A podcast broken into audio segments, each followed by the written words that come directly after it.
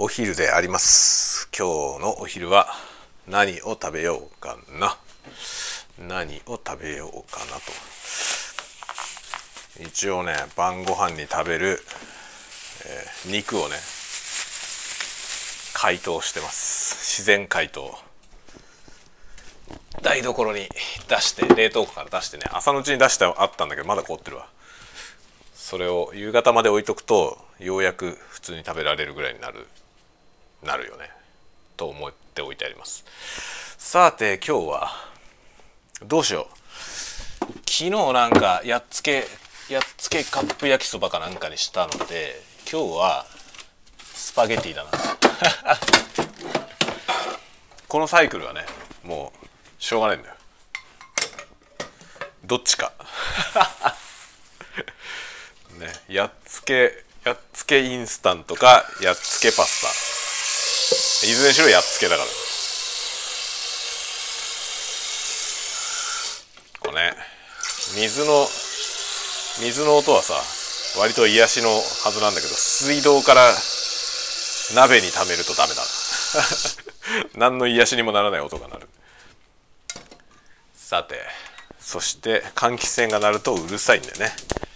換気扇が鳴るとうるさいですがご了承くださいませ。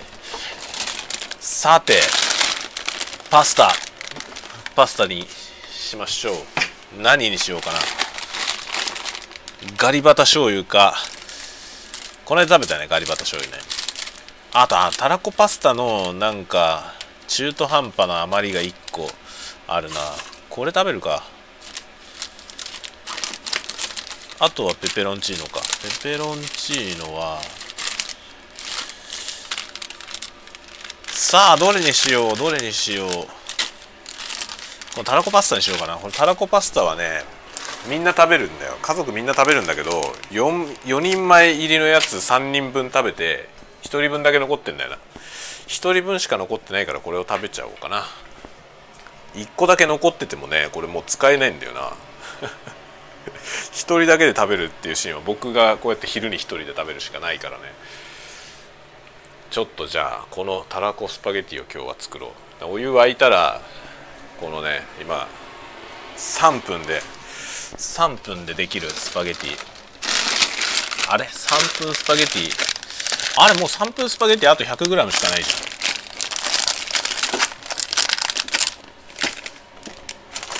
ゃん。3分スパゲティ 100g1 束しか残ってなかったこれこれ今日食べて終わりだね。また買ってこなきゃだな。このインチキスパゲティめちゃくちゃ安いやつ。全然美味しくないよ。全然美味しくないけど用は足りる。昼飯としての用は足りる。ここにねそれで今お湯沸かす間につまみ食いをするのがいつものパターンでしょ。そのね今日のつまみ食いネタはねお菓子。これはねあのこの間結婚式行った時にその結婚式の帰りにね出口のところで新郎新婦がねこの参列した人に配ってたやつ。それそれを今開けてみるよ。これね「めでたいクッキー」って書いてあるタイの形のクッキー。焼き菓子って書いてある。どこで作ったやつだ？愛知県。販売者が愛知県製造所は神戸。へえ。なんでこれにしたんだろうね。こういうでもこういうのってさあの式場が提案すんだよね。式場で提案してくれるのよ。こう最後出る時にねこういうお菓子とか配りますかみたいなやつで。でどれからどれ配りますかみたいなさリストから選ぶようになってて。みたいなやつだよな。でもちろんねそのリストから選ぶみたいになってるけどあの自分でこだわってねなんかここのこのお菓子がいいですとかって自分で買ってきてそれを渡すこともできる。割とね割とそういうことはできるんだよね。ブライダル商売。ブライダル商売は今もうでもあれだよね。全然さ結婚式する人減っちゃったから苦しいだろうね。それにこうコロナでしょ。もうもうダブルパンチトリプルパンチの領域だよね。だ結局単価上げざるを得なくて単価上がっちゃうからよりやる人が減るっていうさその悪のサイクルに陥っていくんだよね。まあこれ何事もそうだよね。ちょっとこれ食べてみるわ。可愛いよ。めでたい。タイタイの。なんかちょっとピンクかかってる。うん。うんうん。いちご風味だ。だからピンクなんだ。ストロベリー。なんで？ストロベリーってなぜかさ割とこう愛の証みたいな感じになってるよね。色があれかピンクだから。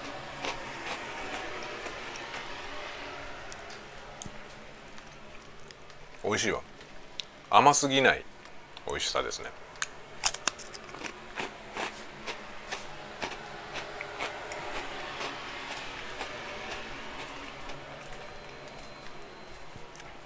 かいろいろとお仕事もね面倒なことが多いよ。今年でもねちょっと新しいことも多くて面白そうなんだよね。いろんなとこに出張するチャンスがありそうなんで。なんかその都度告知しますね。何月何日からどこどこ行くよとか。今ね確定してる予定は全然ないんですけど今期来年の3月までの間に多分京都と福岡行くと思います。まあ東京にも行くんだきっとね。そんな感じで今年はちょっと出張が多くなりそうです。福岡ちょっといつになるか分かんないけどあの京都はね10月10月に学会があるんですよね。でその学会のタイミングで行こうかなみたいな話が今出ているので10月に京都行く感じになるかも。一番いい時じゃない？10月の東京都って。10月なら飛行機も飛ぶしね。北海道もさ。まあ僕は北海道に住んでるから北海道からねどっかに出かけるのに冬は最悪なんですよね。一回ひどい目にあったことあってクリスマスクリスマスイブかなんか12月24日かなんかに東京に行くっていう予定をね立ててて家族で。しかもね下の子生まれたばっかりの時だな。下の子11月生まれでその年の12月の24だったかな。そんなことあるかな？次の年か。1歳の時かな。それでさそのまあまあ血のみ子なんだよ。血のみ子でその子抱えててで空港壊滅したんですよね。その雪で。それでねまあみんなものすごい列並んでさっていうか前日が確か壊滅してて僕は24日のチケットを持ってたんだけどあの23日の飛行機が全部止まったんですよ。それでその乗れなかった人たちがキャンセル待ちでものすごいことになっててで僕らはキャンセル待ちじゃなくてチケット持ってるから乗れるんだけどさだけど機材が来てないからどうなるか分かんない状態だったんですよ。それ何時間待ちみたいなものすごい時間待たされてずっと空港でねでものすごい行列でさみたいな感じだったんですよ。それでその1歳まあ 1, あ1歳だったのか0歳だったのかのねちっちゃかった次男を連れてさおむつ変えたりもしなきゃいけないじゃない？でしかもなんかねその2歳以下の子供を連れてる人はそのね列に並ばなくていいっていう仕組みがあったんですよ。あったのに誰も教えてくれないんだよね。空港の人とかもいくらでも僕らのこと見てるのに誰も教えてくれないんですよそのちっちゃい子抱えてるのに。ずっとぐずってさもうそれはぐずるじゃん。でもかわいそうにそういう感じでずっとね。あれ多分1歳だったんだろうなあの頃。それでひたすらさあやしながらさ長い列に7時間ぐらい並んだんですよ。で並んだ挙句になんか最後の最後でなんか2歳以下のお子さんをお連れの方はこちらとかっつってショートカットさせてくれるとこがあってさ。もうだから来た瞬間にそこショートカットできたっていうことだったんですよ。7時間ぐらい待たされた後に発覚したんだけど誰も教えてくれないよ。もう誰だよ日本人親切とか言ったの。全然親切じゃねえよ。誰か声かけてくれればいいじゃない知ってる人が。そういうことあるよって教えてくれればいいのにそこら辺にいる人も何しろ空港の係の人も誰も教えてくんないからね。こういう国だよ。こういう国なんだよ。あの税金とかでもそうだけどさこちらが払わなきゃいけないものに関してはさちょっとでも遅れるとすぐ督促が来るじゃない。だけど助成金とかでこっちがもらえるやつは申請しなかったら絶対くれないんだよね。だ権利があっても何してもあなたには権利がありますよってことすら教えてくれないんだよね。そういうふうにできています。あの児童手当とかあるじゃない？子供手当みたいなやつ。児童手当っつってなんだあれ中学生以下かな？何歳以下だろう？なんか子供を育ててるとその国からお金もらえるっていう仕組みがねあるんですよね。あれもねなんかそのねそれに該当する人に案内が来るはずなんだけど来なかったことある こっちが金もらう話に関してはね全然ずさんなんですよ国っていうのは。でこっちから金払うさ要するにその市民から金を取る方に関しては絶対に忘れないよねやつら。腐ってるなと思いますよね。もうだから支援するとかさそんなこと言ってるけど結局さ分かりにくいんだよ。それで申請しないともらえないしだから施設そのなんだ制度自体をね知らなかったら申請できないじゃない。そういうふうにできてるよね。住宅の時のそうだったんですよ。住宅の時もなんかねいろいろあったんですよ。特典がね。でそれもすごいいろいろ調べて自分たちで調べてあこんなのがあるっつって申請してお金もらったりしたんですよ。絶対教えてくんないんだよね。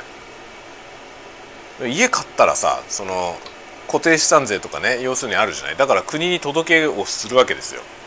どこどこの土地買ってどんなねそのどの不動産に関して権利を取得しましたっていう申請をしてるわけですよね。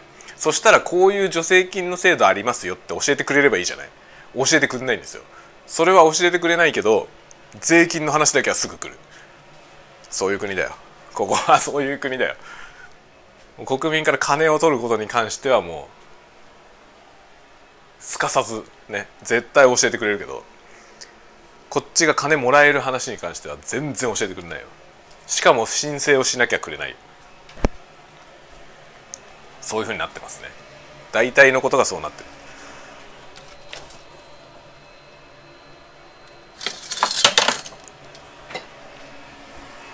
まあだからさそれはさ結局のところそれがねあの金くれる制度が簡単にいかないのは結局そのマイナンバーとかが名ばかりの仕組みだからなんだよね。結局さそのなんていうの税金にしても何しても取りっぱぐれないようにできるからさマイナンバーをちゃんとやればね。それが要は国民にしてみれば不自由な感じがするからみんな反対するわけなんだけどあれ実は便利な部分もいっぱいあるんですよね。確かに管理社会になるけどね。すげえ管理された社会になりますけど。利便性も大きいよねかなり。ただなんかさその銀行口座を紐付けてとかさそういうなんていうの？結局さ取る方の話ばっかりが目につくんだよね。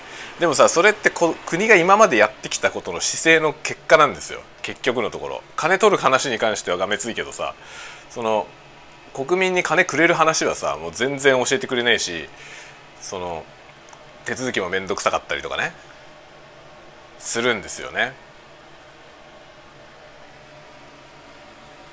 振込先のさ口座とかをこちらから知らせないと向こうからは振り込めないじゃない？それはもちろんそのマイナンバーが紐づいてないからそういうことになってるんだけど。で結局納税のやつはコンビニでも払えるやつが送られてくるじゃん。どこでも払えるから今すぐ払えみたいな。でちょっと遅れればすぐ来るしね。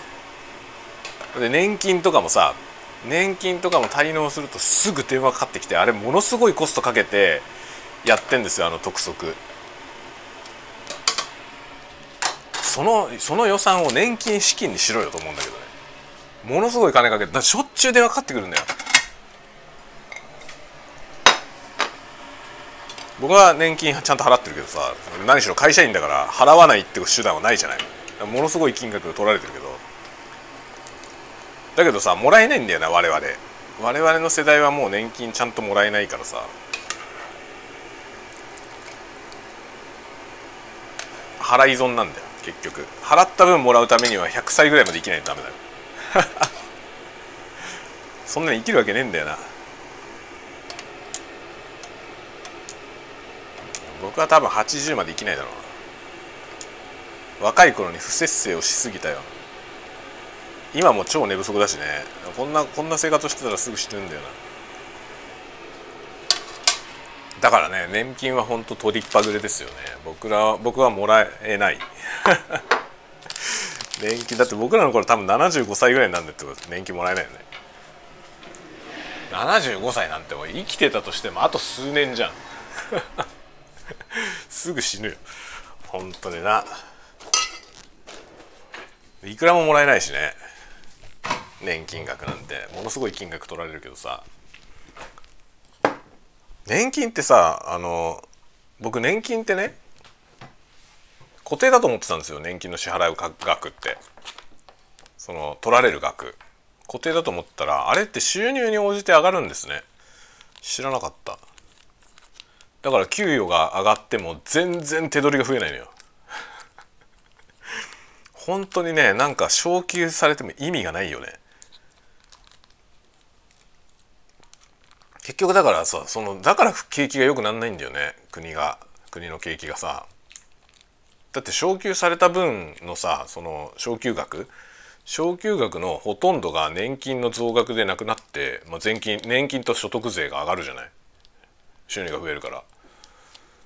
そしたらさ手取りはいくらも増えないのよ。だから何月給がさ 月給が1万円増えても手取りは1,000円くらいしか増えない。感じなのよ。それじゃあね会社としては結構頑張って昇給してるわけじゃない？だけど本人はさその社員の本人まあ要するに国民ですよ。国民はさ全然潤ってないわけよ。本当にビビたるものその昇給額手取り分の増える増分はねビビたるもんだからそれによって別になんか消費が増えたりはしないじゃない。だって1,000円ぐらい増えたとこでさ1ヶ月で1,000円増えたってだからじゃあおう贅沢しようってならないじゃん。だから景気が良くならないんだよね。年金の仕組みももう終わってるし税金もね取りすぎだし。それでその取った税金はわけのわかんないことに使ってるからさ。ね。結局良くなんないんだよ。国がまるっきり前に進んでないよな。本当に。ダメですね。しょうがないんだろうなもう。長年そうだからもうしょうがないんでしょうね。最近さ結構そのいろいろな知識人はさ日本の経済はもう終わってるっていうことを警告してるじゃない。まあ何しろ今のこの円安ぶりを見たらさもうど素人でもわかるよね。終わってるよね日本は。ほんだから日本円であの銀行預金とかしてる人は本当に考えた方がいいよ。日本円の価値なんてどんどん下がってるからその銀行預金の金額日本円でだけ見てると分かんないけどさこんだけ預金預金があるってみんな思っててその預金の金額でものを見るじゃん。だけどその金額がどれい価値を持ってるかってことを考えたらその価値はどんどん下がってるからね。そう考えると今今日本円で銀行に金を貯めておくってことはもうリスクしかないよ。資産がどんどん目減りしていくだけ。だから価値の変わんないものを買ってその物品に変えた方がいい。まあ金金を買うのが一番いいよねきっと。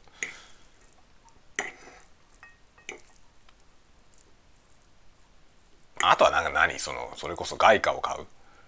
でも今円が安すぎて外貨買えないよね。円が安すぎてさもはや外貨買えないんだよ。で一番いい今ね一番いいのはそれこそ本当に YouTuber だよ。YouTuber みたいなやつ。海外の企業から金もらう。だからそのネットのプラットフォームで今クリエイターエコノミーとか言ってるじゃない。でいろんなところがね国内でもノートとかがやってるじゃない。でもあれもう勝ち目がないんですよ国内の企業は。もうこんだけ円安だからどう考えてもね海外のところからもらった方がいいよ。円でもらったって価値が低すぎて。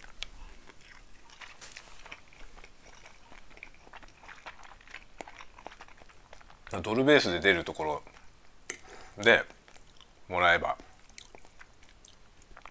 いいですよとても。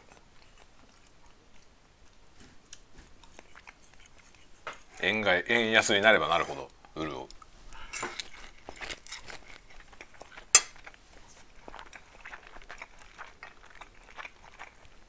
でも個人レベルで見ればそうだけどさ結局のところこんなに円が安いともう日本の企業の価値とかがどんどん下がってるってことだからさもう外資に買われちゃうよねいろんなとこね。特にニッチな技術持ってる会社とかさもう外資に買われちゃうんじゃない？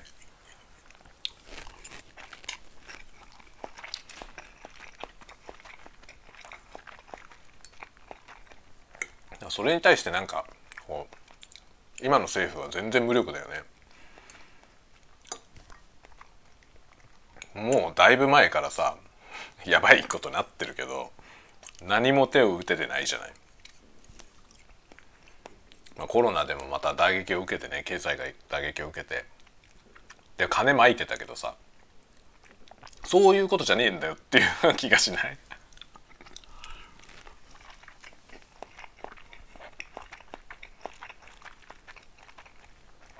どうなっちゃうんだろうな本当に。まあ、円は安すぎるしガソリンは高すぎるでしょ。どんどんガソリンの値段上がってるじゃない。どうなっちゃうんだろう。ガソリンが上がると全ての物価が上がるからね。物流が上がるんで。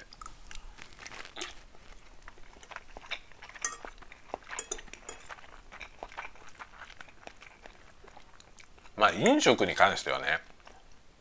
僕はなんかこのこれを機会にさ日本の飲食産業のあの値段安すぎる問題を是正した方がいいと思うよね。日本食い物が安すぎるんですよ。でもさ値上げできないじゃない？結局日本人日本で住んでる日本人はさその値段を安いと思ってないんですよね。ずっとその値段だから安いの当たり前じゃん。だからカップ麺とか100円ぐらいで買えるのは当たり前だし。スシローがねなんか120円に値上げするとかっつってニュースになってたけどそれでも120円でしょ？安すぎるんだよ。そう安すぎるってことに気づいてないんですよね日本人。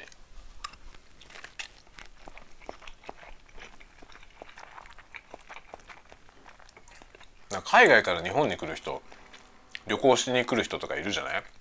日本って食い物安いなと思うだろうね。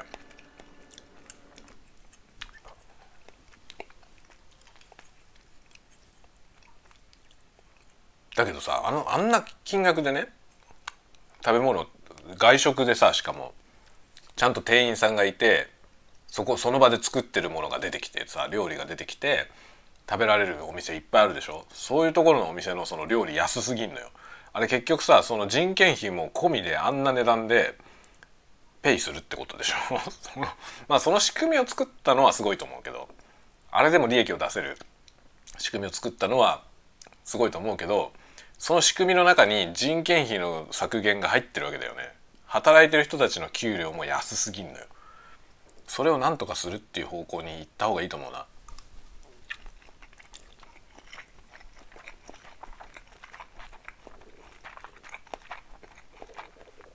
最近どこも飲食業がさ結構その特に安いファーストフードとかが値上げするっつってニュースになってるじゃない。でも値上げ幅もさもうほんと10円とかさそういうレベルでやってるけどな本当は倍ぐらいでいいと思うよ。倍でもまだ海外より安いんだよね。なんかもうちょっとなんかさ正しいとこに金払うっていう仕組みにした方がいいよね日本は。おかしいんだよな何でもコストダウンの世界だから。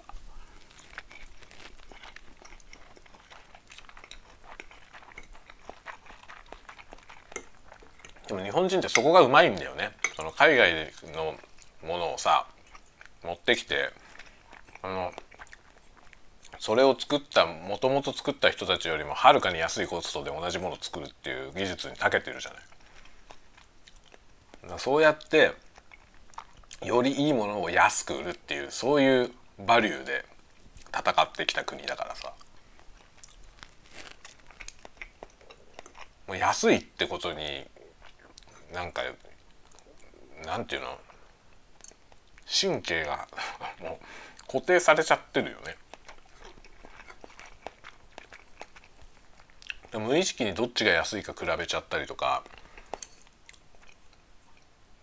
なんかね少しでも安い方を買おうとしたりとかね、まあ、他店よりね少しでも高かったら言ってくださいってお店があったりね。そういう感じじゃない？価格競争なんだよな日本ってどこまで行っても。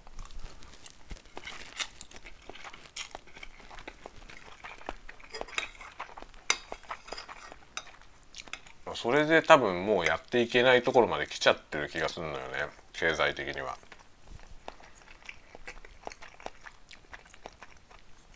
どうすんだろうこの先。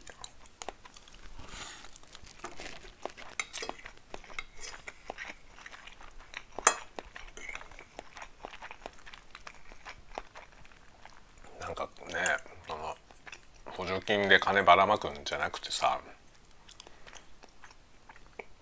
まあなんかもっとひどい使い方してるからさ公金をなんかどうでもいいようなことに消えてたりとかするじゃない？そんなことするぐらいだったら国民に配れよと思うけどでもなんか金配る以外にやることはないのかっていう気もするんだよな。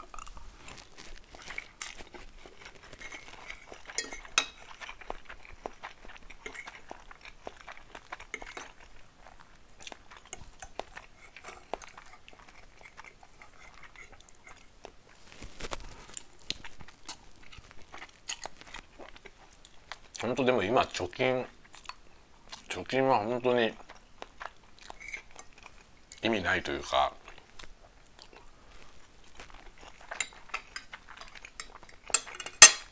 なんかリスクしかない気がする。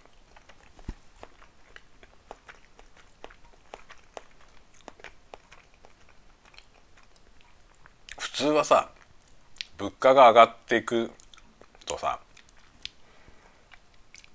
好景気になってったりするじゃない。でも今違うからね。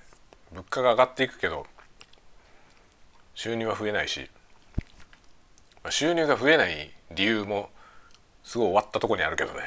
本当に年金高すぎる問題。まあ年金と税金なんだよな。そこがそこの仕組みを変えないとさいくら昇給しても手取りが増えないんだよ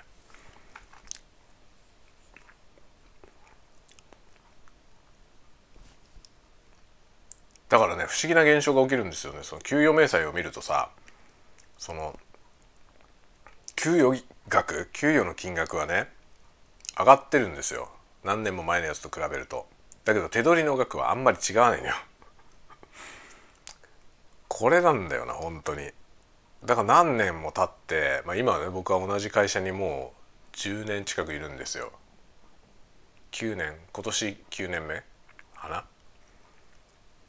10年近く同じ会社にね働いているんですけどその間にどんどん昇給はされてんですよ。昇給しなかった年は1年もなくて毎年着実にまあその昇給幅の大小はあるけど昇給がされてきてるんですよ。だけど最初の給与と今の給与で手取りはあんまり違わないのよね。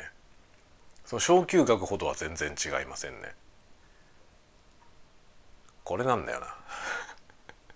給与の額面はいくらでも上がっていっても結局手取りが増えてないって結局のところさその昇給されてるっていうさ平均給与の例えばあの金額がね上昇してるしてないみたいなのって所得じゃなくてそっちでいくじゃない。その手取りじゃなくて。手取りじゃなくてそのなんていうの額面の方で。いくでしょ。だから昇給されてるよ。確かに昇給されてんだよ。昇給はされてんだけど実質が全然伴ってないんだよね。だから昇給されてるはずなのに生活がまあ一向に一向になんていうの楽にならない。特に子供がさその間に小学校に上がったでしょうそうするとお金かかるようになるじゃない。僕はあの子供小学校に上がって初めて知ったんですけど給食費ってこんなに高かったんだって思ってます。小学校って義務教育っていう言っててさなんかお金かかんないと思ってた。結構な金額の給食費が取られます。びっくりした。給食費ってこんなに高いと思わなくてあそうなんだ。こんなに取るんだっていうね感じですね。年間いくら取られてんだろう。2人2人いるからね。10万じゃ効かないね。もっとだね。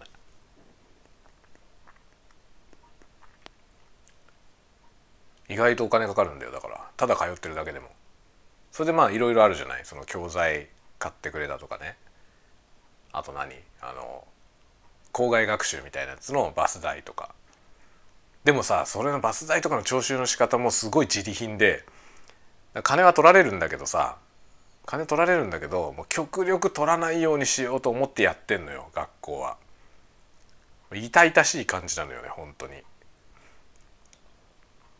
だからバスとかもねバスのチャーターをするじゃないで結局その一部分を払うんですよ先に。でその後当日が終わってから当日運用があってそれが終わった後でその当日出席してた人で頭数で割るのよ。おかしくない？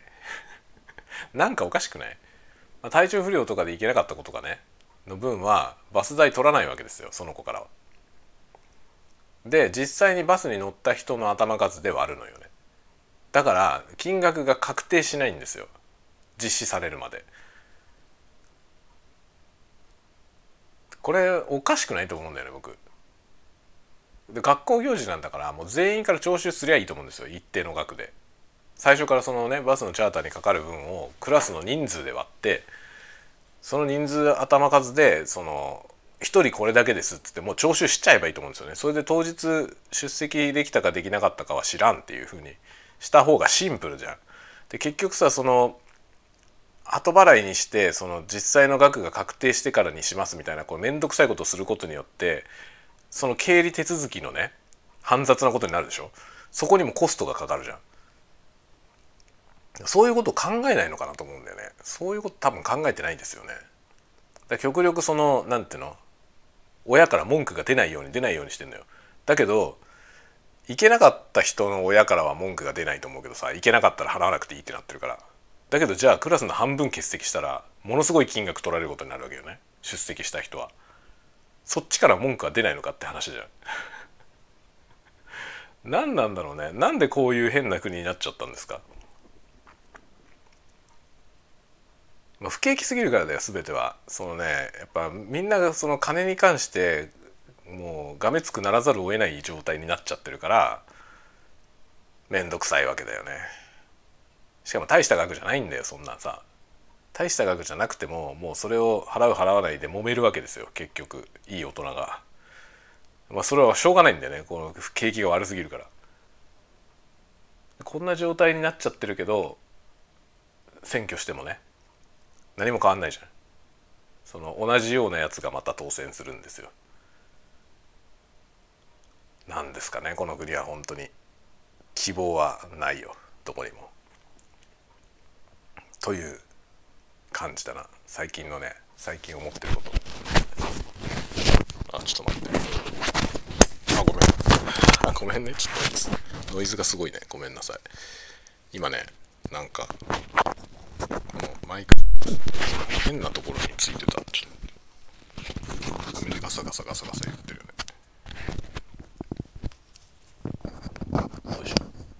あれ。こうか。ガサガサタイム終わり。なんだろう今日は金の話してたらめんどくせえ話になっちゃったな。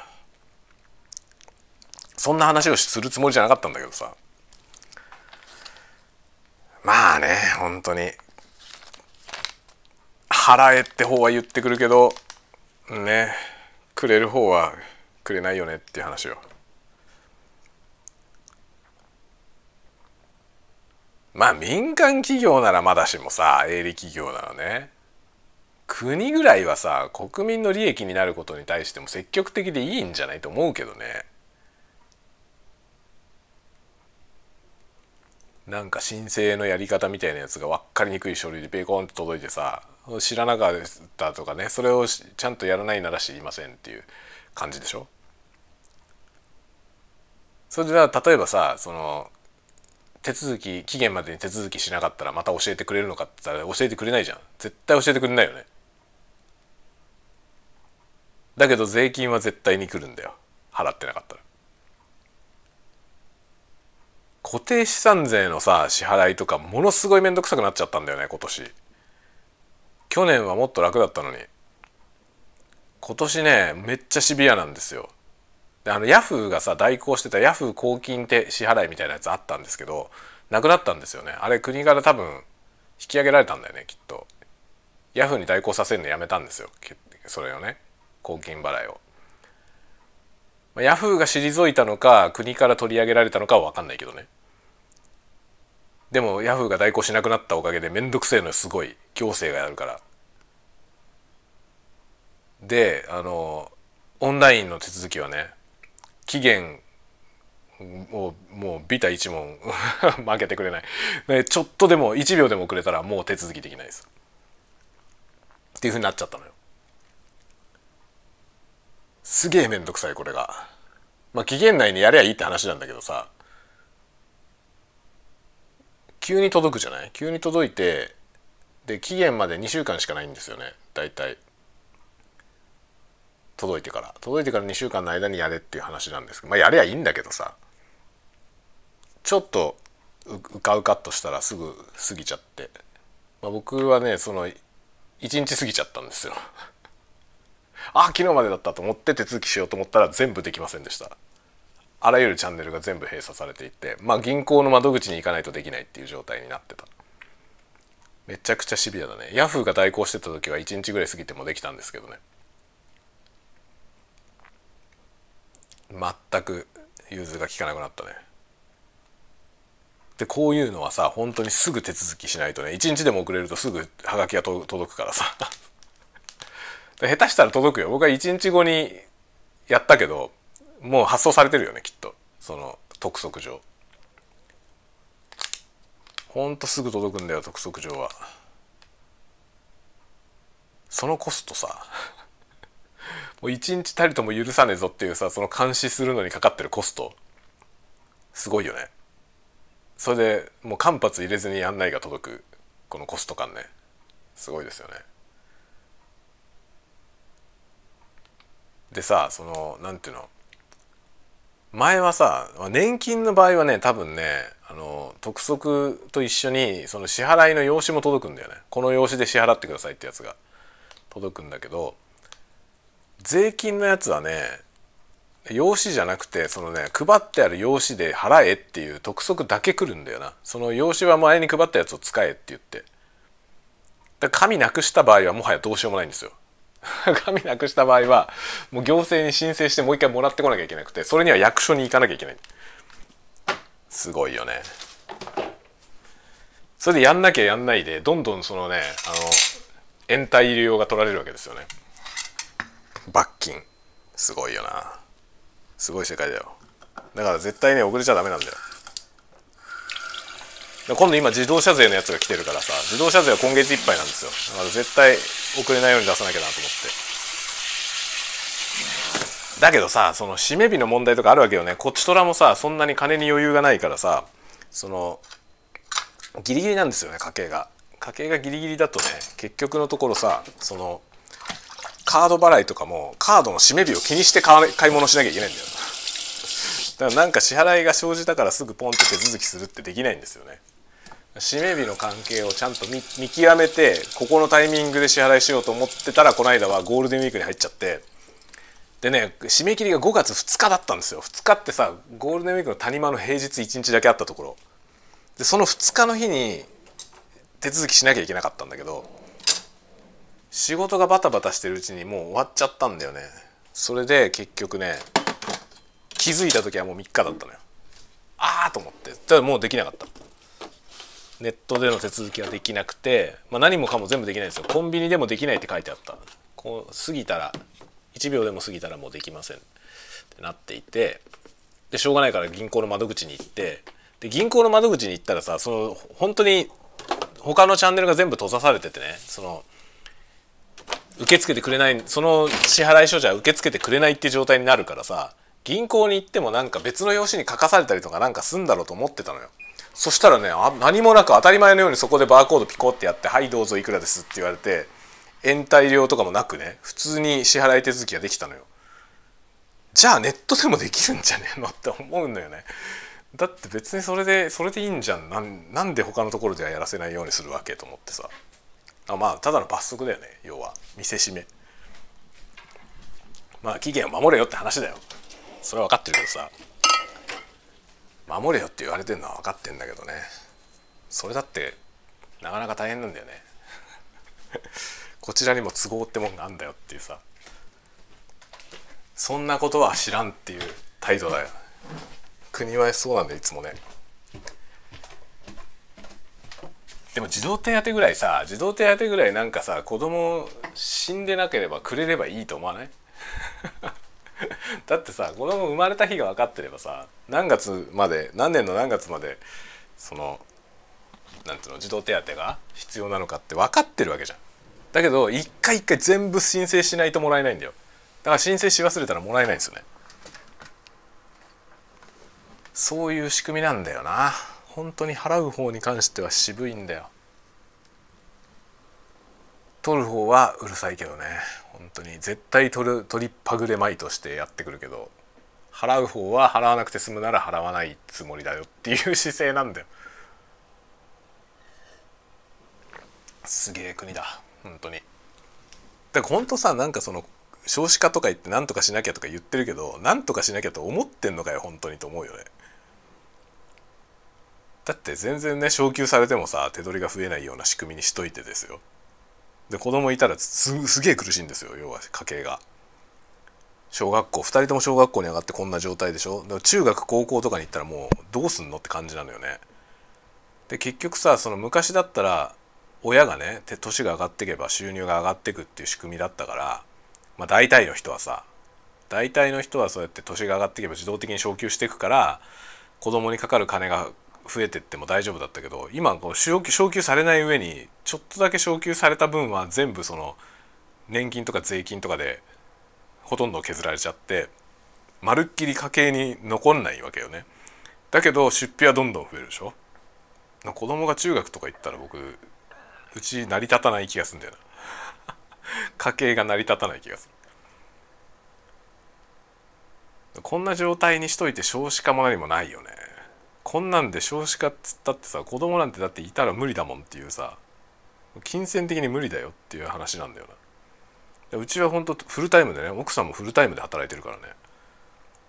それでもこんなんですからね。そんなもんね無理じゃない。普通に考えて無理だよ。それを何とかするための児童手当なのに児童手当はまあ面倒くさいんだよめちゃくちゃ。毎回申請しないとくれないんだよ。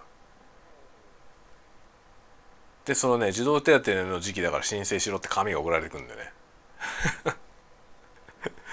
それがねもう何年何月までは別にくれればよくないと思うんだけどさ。つどつどこの支払いの申請をしろっていう紙が送られてきてさ。でそれになんかちゃんと書かなきゃいけないんですよ。その自分ちの子供がちゃんと健在であるということを。今何歳でねどうなって生きてちゃんと生きてるよっていうね。存在してますよ。自分自分が扶養してますよっていうことを毎回証明しなきゃいけない保育園とかもそうだよね。保育園とかもさ保育園入るのめちゃくちゃ大変でその入った後も更新が大変なんだよ。児童館もそうですよ。児童館もね子供預けようと思ったらもう申請書類がめちゃくちゃ大変。会社の証明とかももらわなきゃいけないからね。会社でのその勤務実績の保証のやつがさこのこの人はちゃんとうちの会社で働いてますよ。こういう条件でね働いてますよっていうのを会社に書いてもらわなきゃいけないのよ。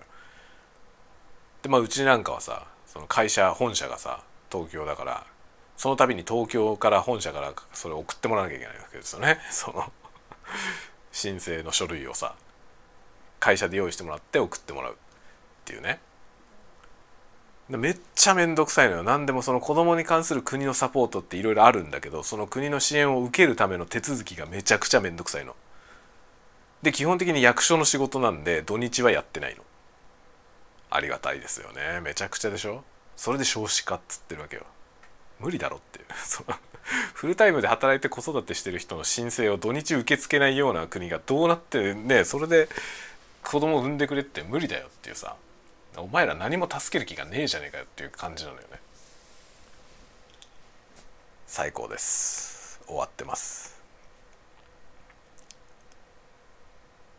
ようやくあのねもうマイナンバーカードマイナンバーカードのね電子証明の期限が切れたんですよ今年。それでその期限の延長をする手続きがようやく便利な場所でできるようになった。街の中の。今回それを使いました僕は。超ありがたかったね。今までは区役所に行かなきゃできなかったんですよ。区役所ってふざけためんどくせえとこにあるんだよな。しかも区役所なんだからさその駐車場とかねふんだんに用意しといてほしいんだけど駐車場ないわけですよ。そのほとんどないの。区役所に行くのにその付近のね近隣の駐車場に止めなきゃいけないんだけど3台ぐらいしか入れない 100, 均100円パーキングみたいなやつが何個かあるだけなんですよ。でそれをさぐるぐる回んなきゃいけないでしょ？で入れないじゃん。で入れるどっかがあくまでずっとなかなか入れなくてってやらなきゃいけないからさ。区役所でなんか手続きするのめちゃくちゃめんどくさいんですよね。じゃあ電車で行けばいいっつうと電車だとすっごい不便なの。あのね区でいうと同じ区のね区役所に行くのに電車で行こうとするとね4つぐらい区をね経由しなきゃいけない。めちゃくちゃ回り道しないといけないんですよ。それで区役所でやってくださいってしれっと言うじゃない？駐車場もろくになくて。なんだよって感じだよね。本当に。だから早くなんかさその全部出張所でできるようにしてほしいよね。マイナンバーもさ精度が中途半端すぎて当初言ってたことが何もできないですよね。コンビニで住民票取れるとか印鑑証明取れるとか言ってたけどさそんなのどこのコンビニでできんだよ。そうね。いつできるようになるの？できるところではできるんですかね。その自治体によってはね。コンビニだってねその地方に行くとさコンビニ自体のその設備だってちゃんとしてないからね。ATM だってないコンビニもあるからね。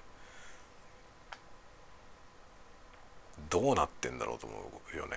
本当に。だからあの家を建てる時はねどこの地方自治体になるのかそのね自治体の仕組みをよく調べた方がいいですよ。区役所はどういうふうになってるか行きやすいとこにあんのかとか市役所はどこにあんのか市役所も行きやすいとこにあるかねアプローチがそのアクセスがしやすいとこにあるかどうか。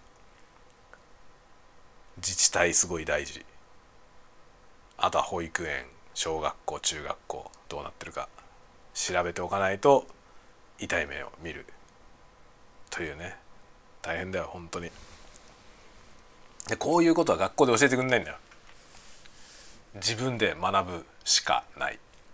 だから結局子供を持ってその子供が生まれた後には発生するこの煩雑なあれこれって教えてくれないよね学校で。